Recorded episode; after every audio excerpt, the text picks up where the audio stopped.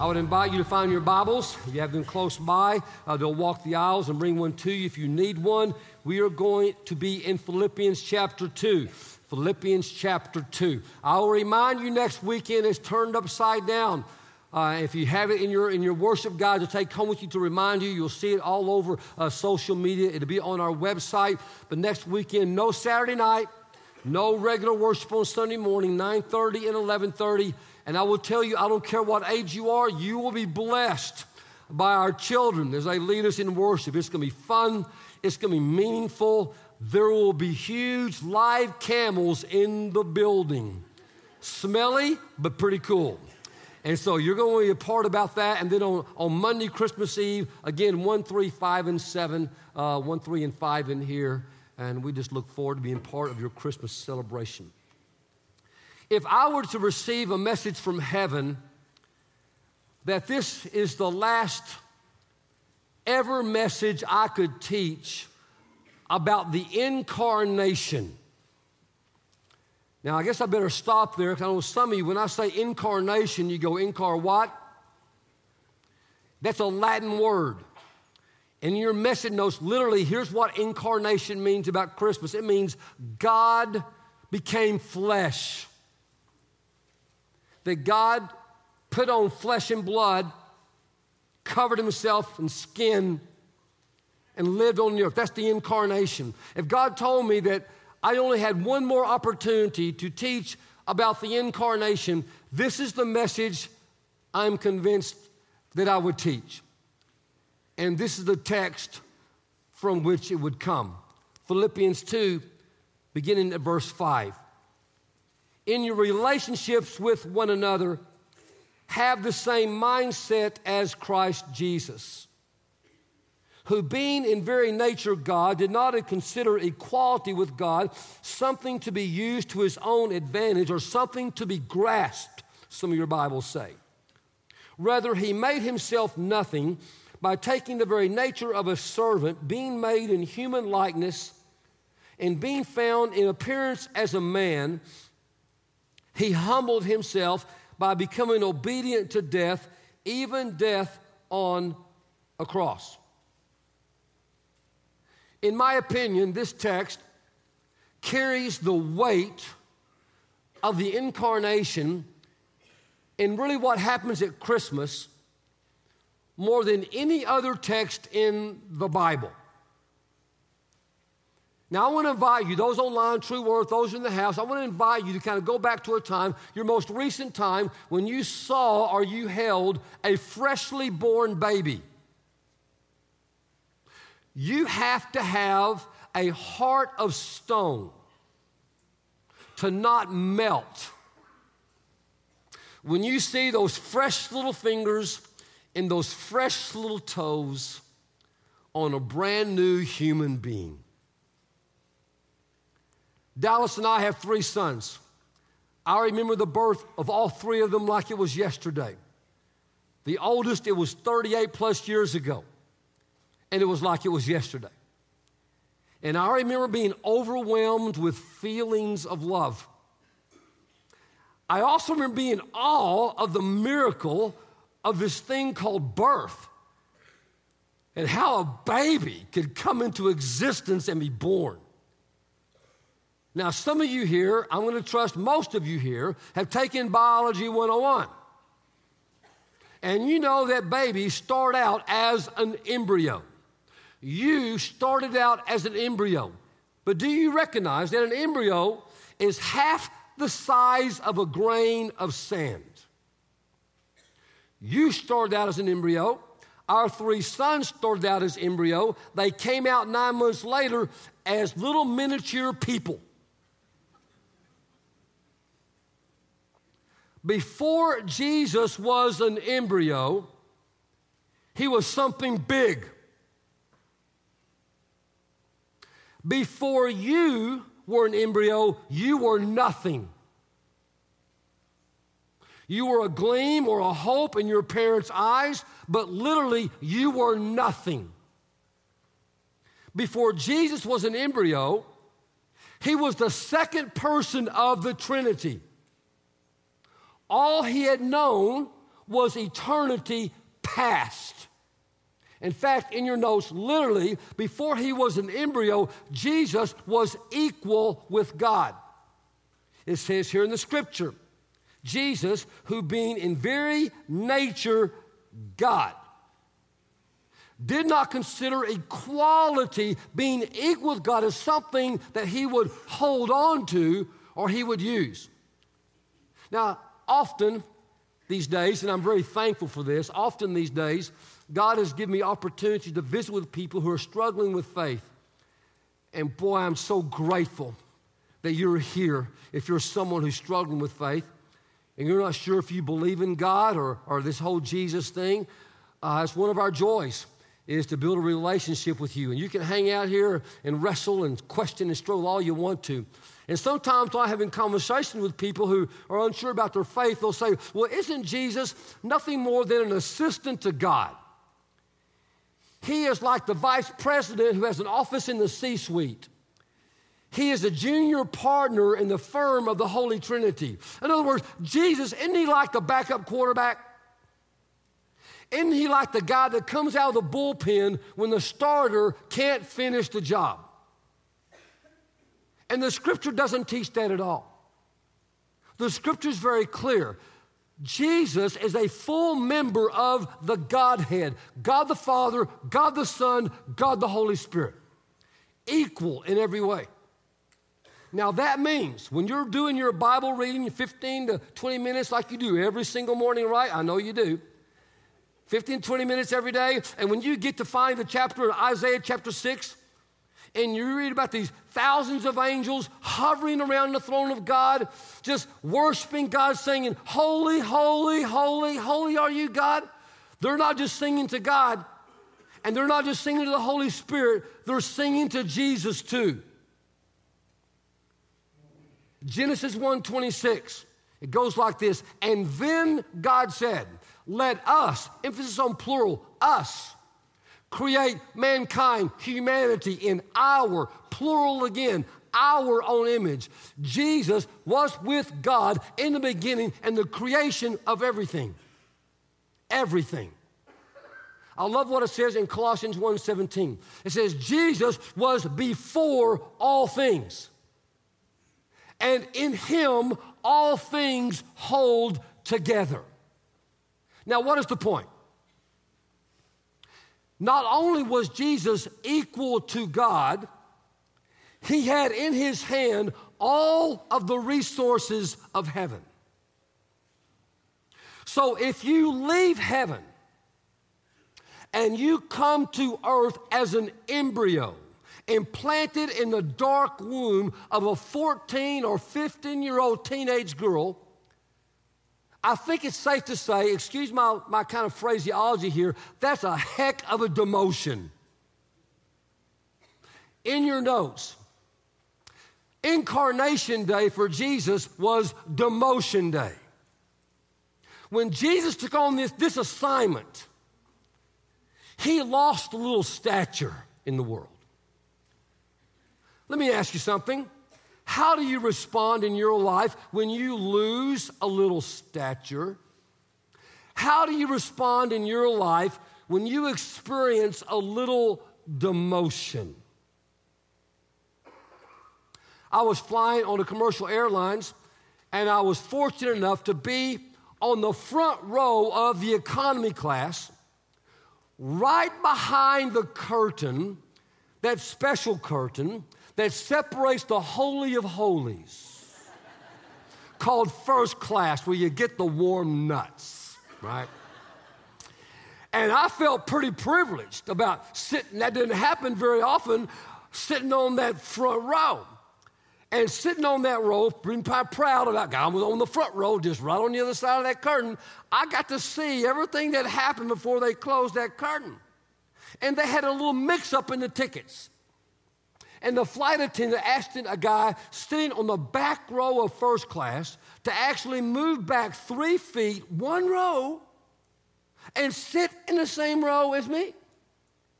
Now, I'm telling you, this guy blew a gasket. He had a fit. He let everybody know he was never, ever flying that airline again. In fact, I know he knew the Bible pretty well because he, he told the flight attendant where she was going after she died. and uh, he came back and sat by me, and boy, howdy, he was just in a huff, upset, angry, bent out of shape. He said, I know I deserve to be on the other side of that curtain. That's where I'm supposed to be. That's where I'm supposed to sit. I'm better than this. Blah, blah, blah, blah, blah. This will never happen to me again. Now, let's be honest. That's how most of us are. None of us really like it when we lose a little stature and we have a little demotion. If you're a part of an organization, any kind of organization, where you work, where you serve, you're a part of something in the community, and if you get demoted, what do most of us do? We leave. We leave. If you make a reservation at your favorite table, at your favorite restaurant, for a very important day, and you show up at your appointed time and the table's not there for you, most of us will spin our heels and we're out the door. You go to the rental car counter, you arrive at your destination, you've reserved a full size car. They say, Sir, sorry, we're out. Will you take a mid size car? I want a full size car. We don't have any. Will you take a mid-sized car, you slide the contract back across the desk, and you walk down the aisle and you take your business to someone else. I really don't know of many people in this world who take any kind of demotion lying down, who like it, who will accept it. And yet the scripture says right here that Jesus, who being in very nature God, did not consider equality with God as something to be used or grasped. Rather, he made himself nothing. Unbelievable. I just wonder how many of you, if you had in your hand, in your grip, in your grasp, all the resources of heaven, all the power of heaven, all the splendor of heaven, the unity, the utopia, the perfection of heaven in your life. How many of us in this room, watching online, True Words, how many of us would willingly open our grip and let it go?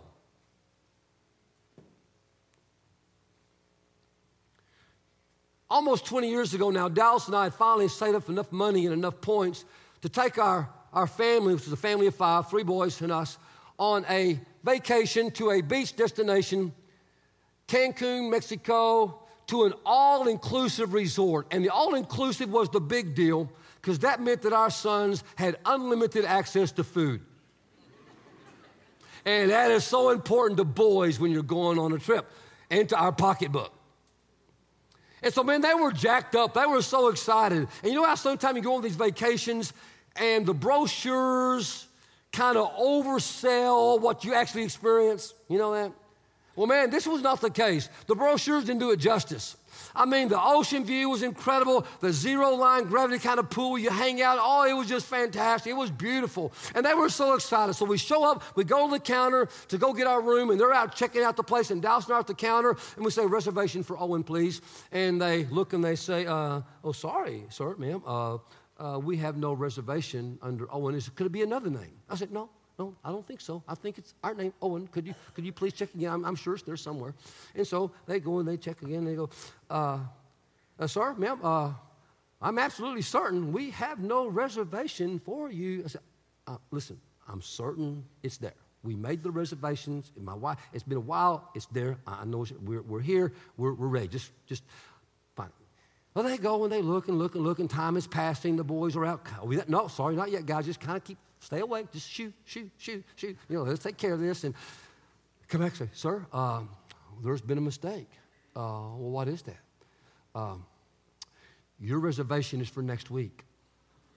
I said, No. We said, No. Uh, no, we got the stuff, we got the tickets, we got the reservation. The, oh, I, here's the clarification. Uh, no, no. And I, in fact, I said, we are not leaving this desk. And there's a line behind me getting longer of unhappy people until you have a room for five people. not leaving.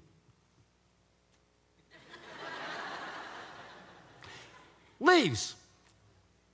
Time is passing. It's two and a half hours in. The kids are getting really restless. I mean, they're getting restless. What's happened? We're going home. We don't have a room. Oh no, no room in the inn. This is not working. Blah, blah, blah, blah. Ah! And they come back with the manager and say, Sir, listen, I'm so sorry. I guess this was our mistake. But a miracle's happened. We got one room left.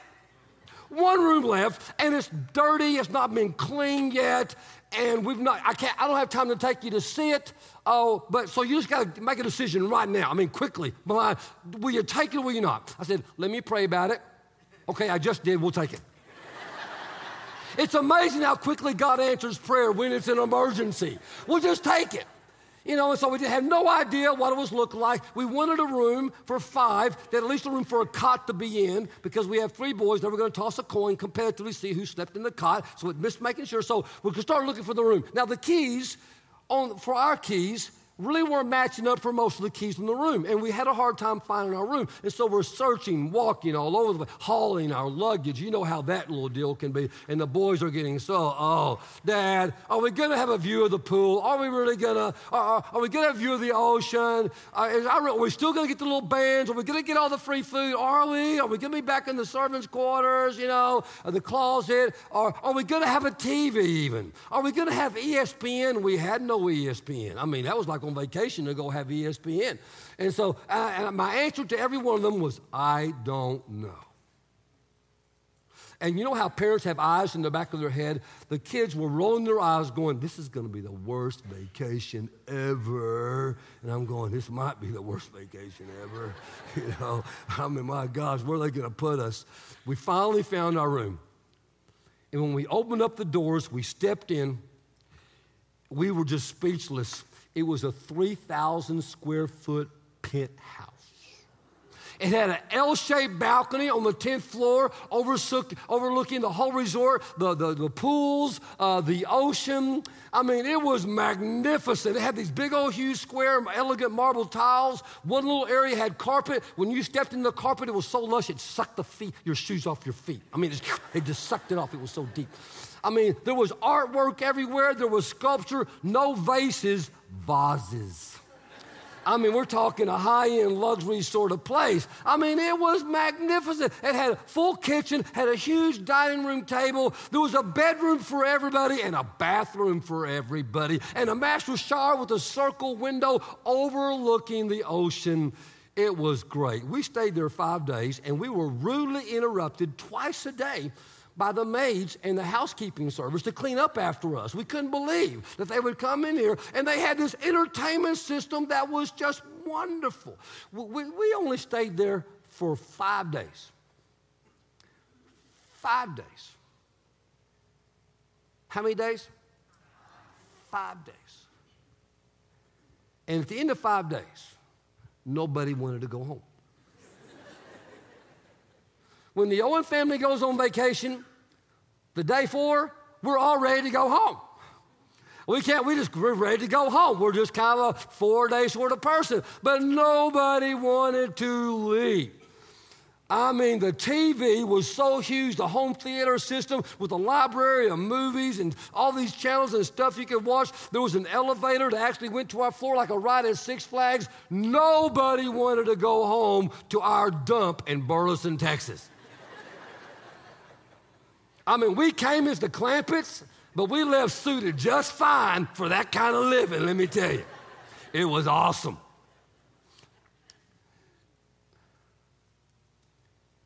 You cannot imagine the luxury Jesus left behind.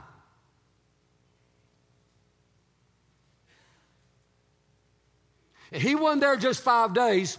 He lived from eternity past. That's all he'd ever known. It's the perfection and the luxury and the beauty of heaven. That's all. All he'd ever experienced was tens of thousands of angels just singing worship and praise and adoration to him. Your mind can't conceive how perfect and beautiful and luxurious it is. In fact, the scripture tells us that in 1 Corinthians. It says, No eye has seen, no ear has heard, no human mind has conceived what God has prepared, what heaven is like for those who love Him. And yet, in your notes, Jesus left it willingly. He willingly left heaven for planet Earth. Not reluctantly, nobody forced him. His time didn't run up where he had to go home. He did it willingly. He leaves heaven, he becomes an embryo, implanted in the womb of a teenage girl. Can you get demoted any lower than that? Yep. The scripture says he was born into a filthy stable. Sometimes you and I romanticize the little stable, the little manger scene. There was nothing romantic about it. It was completely and totally unsanitary. It was dirty. It was filthy. The oxen, the animal, the livestock, flies and dirt and grime. They had no shower with the little name Jesus on a little blanket given to Mary and Joseph. All they had were dirty old torn up rags. All under resourced couple could afford to wrap him up to keep him warm. And when Mary got tired, there was no little cute little bassinet, no little cradle that rocked. When she could not hold him any longer, she put him in a feeding trough full of hay, drenched with the slobber of oxen.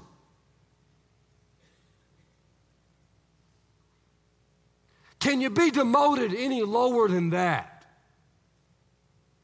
Yep. See, a couple of days, weeks after, there was a maniacal king, paranoid, named Herod, who put out an edict that all two year old boys and younger should be killed by genocide. And so now Mary and Joseph, from the voice of the angel, they take their little baby and they run for their lives as illegal aliens to live in Egypt.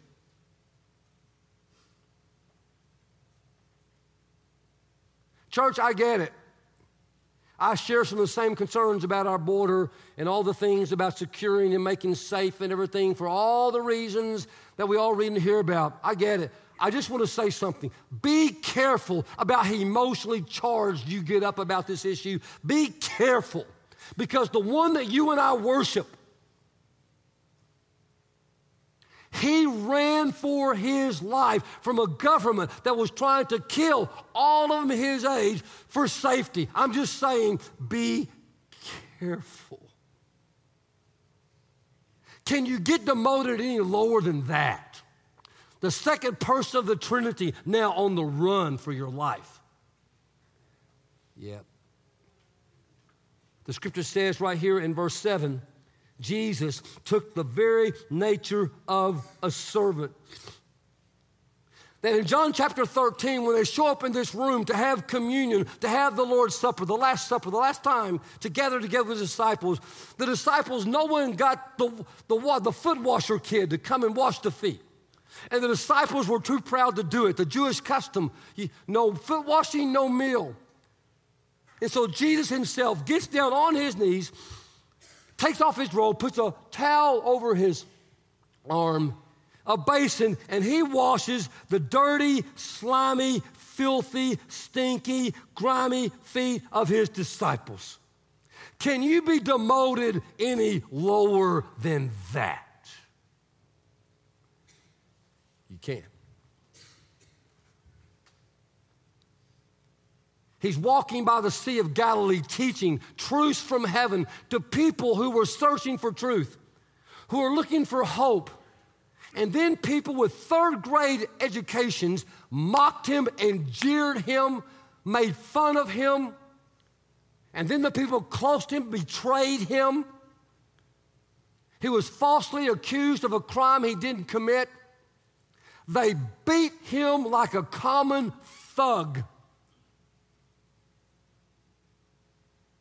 Can you be demoted any lower than that? Yep. The scripture says in verse 8, and being found in appearance as a man, incarnation, he humbled himself and became obedient to death, even death on a cross that the second person of the Trinity, God the Father, God the Son, God the Holy Spirit, is now on a cross, shouldering all the sins of the world. The one who had only known sinlessness now had on him all of your sin and all of my sin. And, church, my sin by itself is quite a pile. I'm guessing some of you have quite a pile too. All of our sin, the whole world, past, present, and future, on the shoulders of the one who was sinless, who now is on the cross as a guilty, shameful sinner himself. They stripped him, they beat him, they put a crown of thorns upon his head, they stretched his arms out, put nails in his hands and his feet. And now, the one who was the giver of life, who breathed life into Adam and Eve himself, lays down his life. And he says those words, It is finished. And then he dies. Giving up to the greatest tool of evil, death. His blood on the ground for the forgiveness of your sins and for mine.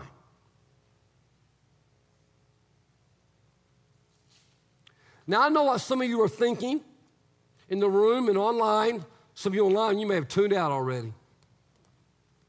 True Worth, you're thinking, Pastor, it's Christmas, and I got some parties to go to.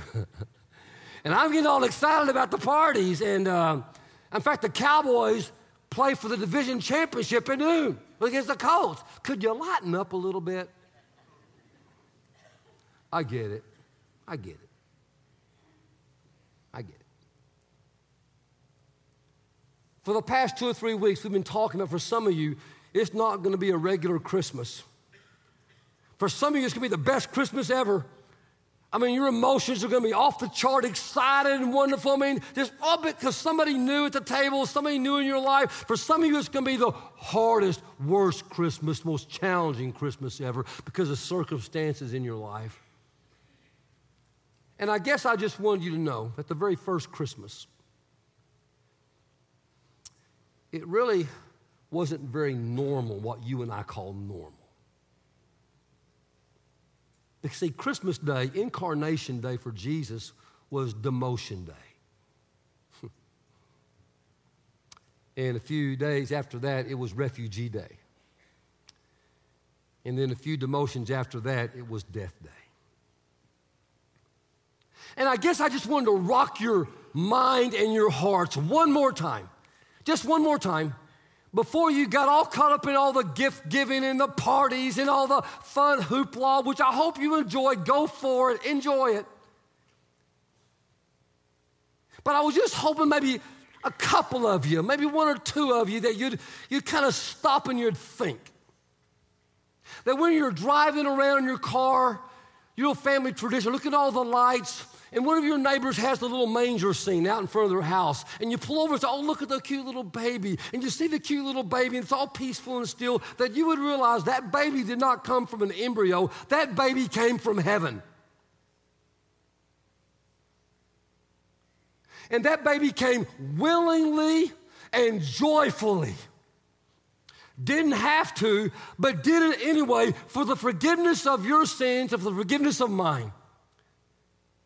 And I guess I was just hoping that maybe, maybe somebody, when you're out doing your drive thing and you see the little manger, that somebody, you might actually pull your car over and you just might stop and maybe even lean your head on the steering wheel or on the dashboard, wherever you are, and you would say, Jesus, I just want to stop and say, You are thoroughly awesome. And I cannot believe what you have done for me. I just pour out my praise and worship to you. And I just adore you, God. Thank you. Thank you.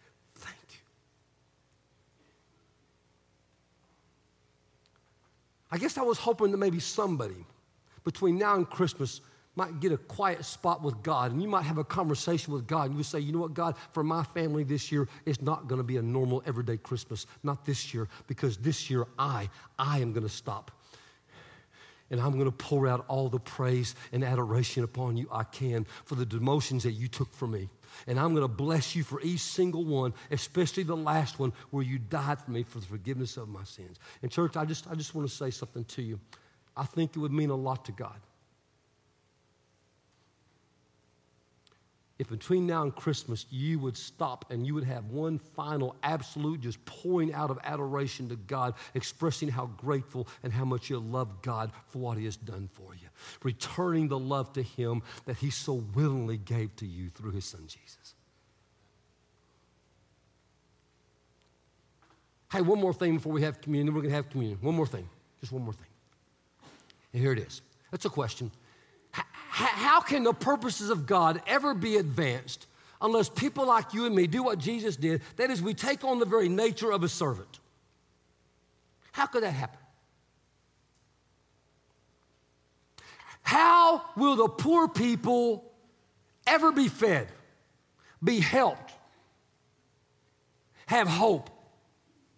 And Jesus loves the poor unless you and I, rank and file Christ followers, we put a serving towel over our arm and we love them and we serve them and we feed them. And we come to Christmas Eve and we make our birthday gift to Jesus. We make a sacrificial gift. How, how are they going to be fed? Here's how I know this works no sacrifice, no food. That's how it works for some people in the world. No sacrifice by us, no food. That's how that happens.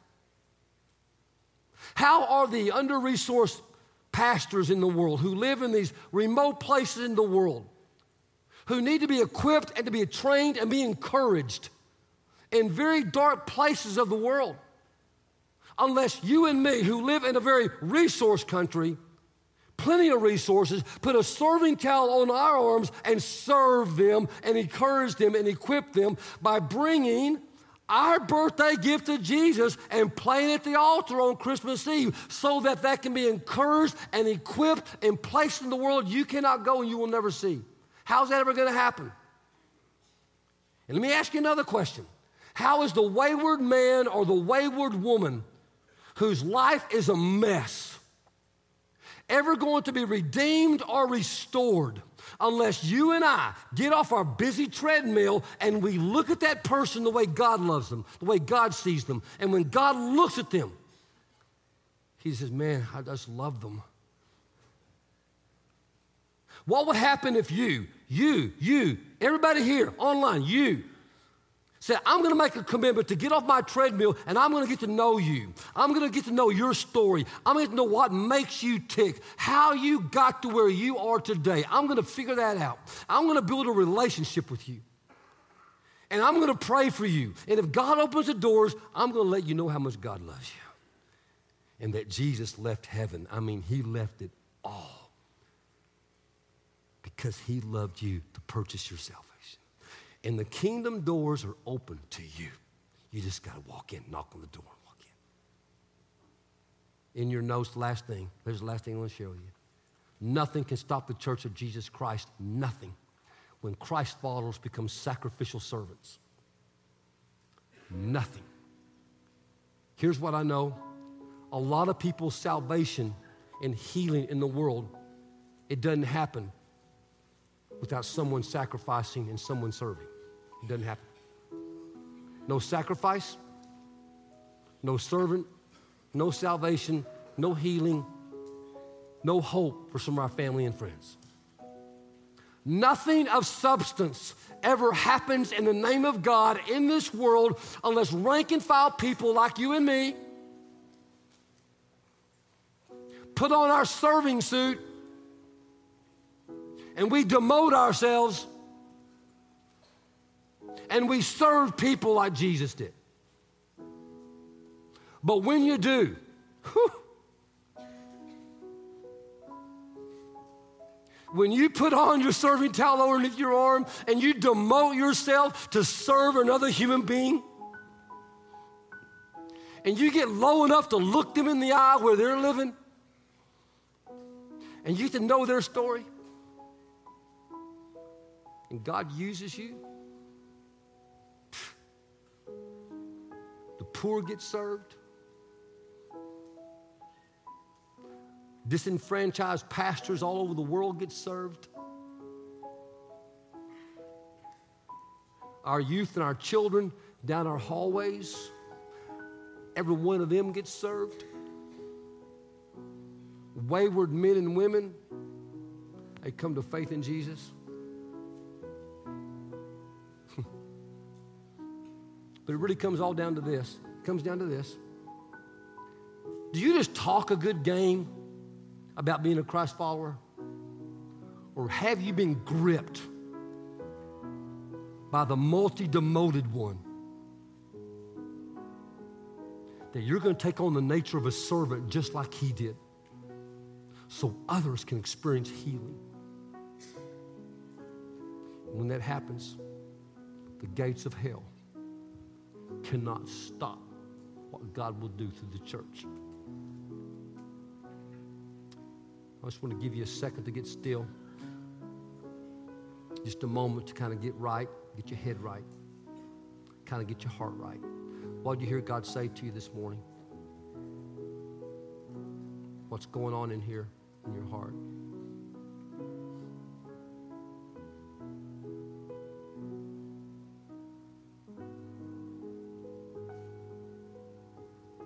Who's coming to mind that you need to serve? that you need to forgive.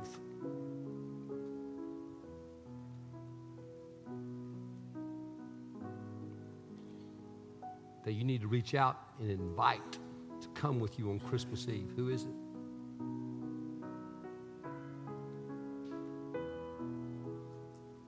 Who you need to call and say, hey, listen, you can come home for Christmas. I know we've been at odds together, but I want to see you. Let's work it out. Who is it?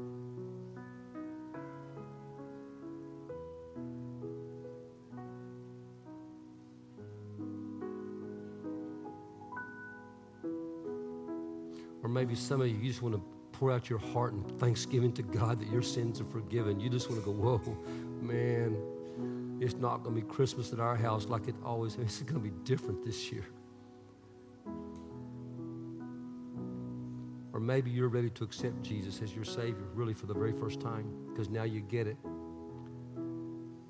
You get how much He loves you. And you just want to say right where you're seated, you know what? I've my pile of sin is high. I can't seem to figure it out, God. I need your help. Would you forgive me? And uh, He does. You say that right where you're seated, just let us know. Stop at the next steps area and let them know that. And they'll say, hey, let's have a conversation to help you take your next step, whatever that may be.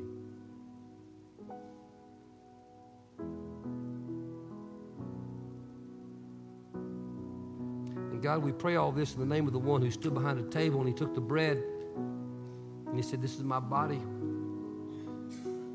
broken for you, for your healing, your salvation, for your forgiveness, for your restoration.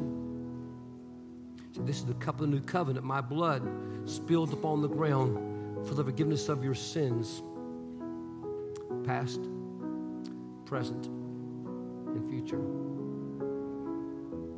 And I think you say this morning when you come to this table, whether you're baptized or not, member of this church or not, you're invited to this table. He you say, This is my table. This table belongs to me. And I can let anybody come who wants to. And Jesus says, You can come. When you taste this bread and you taste this juice, just remember, I love you. And uh, I'll do anything to make sure you know it.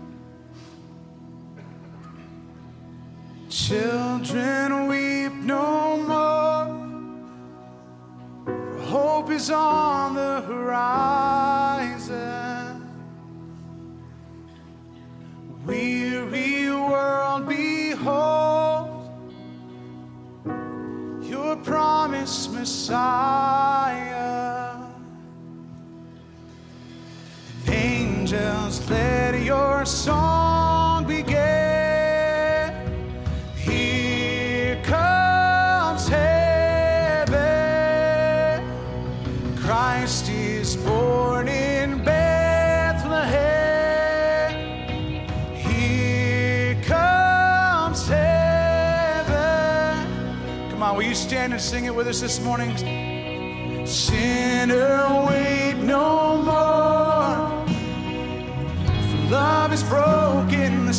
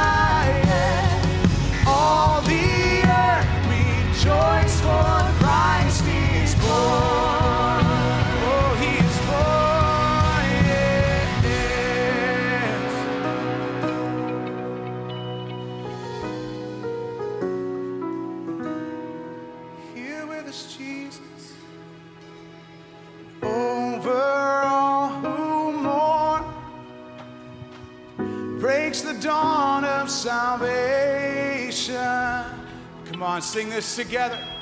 For darkness reigns no more. Yes. For Jesus is greater.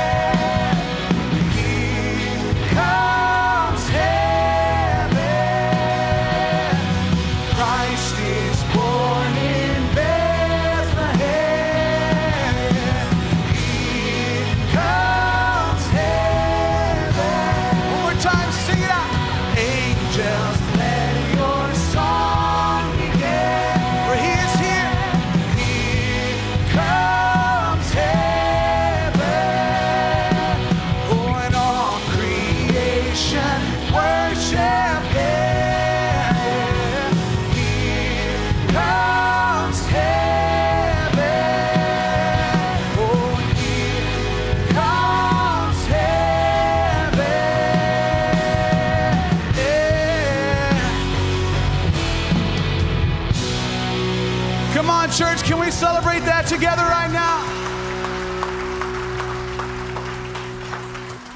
Jesus, we thank you that you are here with us. And that's what we celebrate in this season. That you're here in this room, you're here with those at True Worth, you're right there with those watching online right now, God. Even as we recognize your sacrifice, Jesus, did it for us. For the unclean the unholy, for the broken, the unworthy you came. Oh, Jesus, you came for the wounded, for the hurting, for the lost, and for the lonely.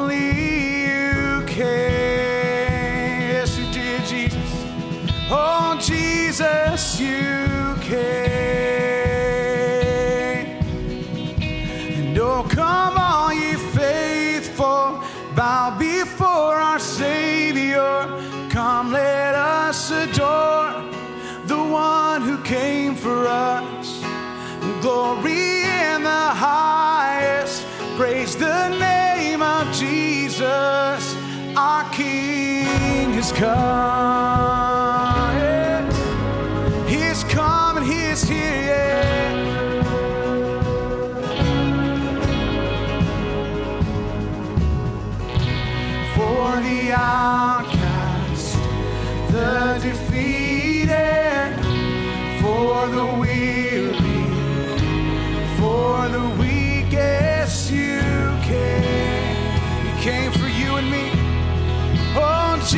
Jesus, you came. And oh, come all ye faithful, bow before our Savior. Come, let us adore the one who came for us. Glory in the highest, praise the name of Jesus. Our King has. Come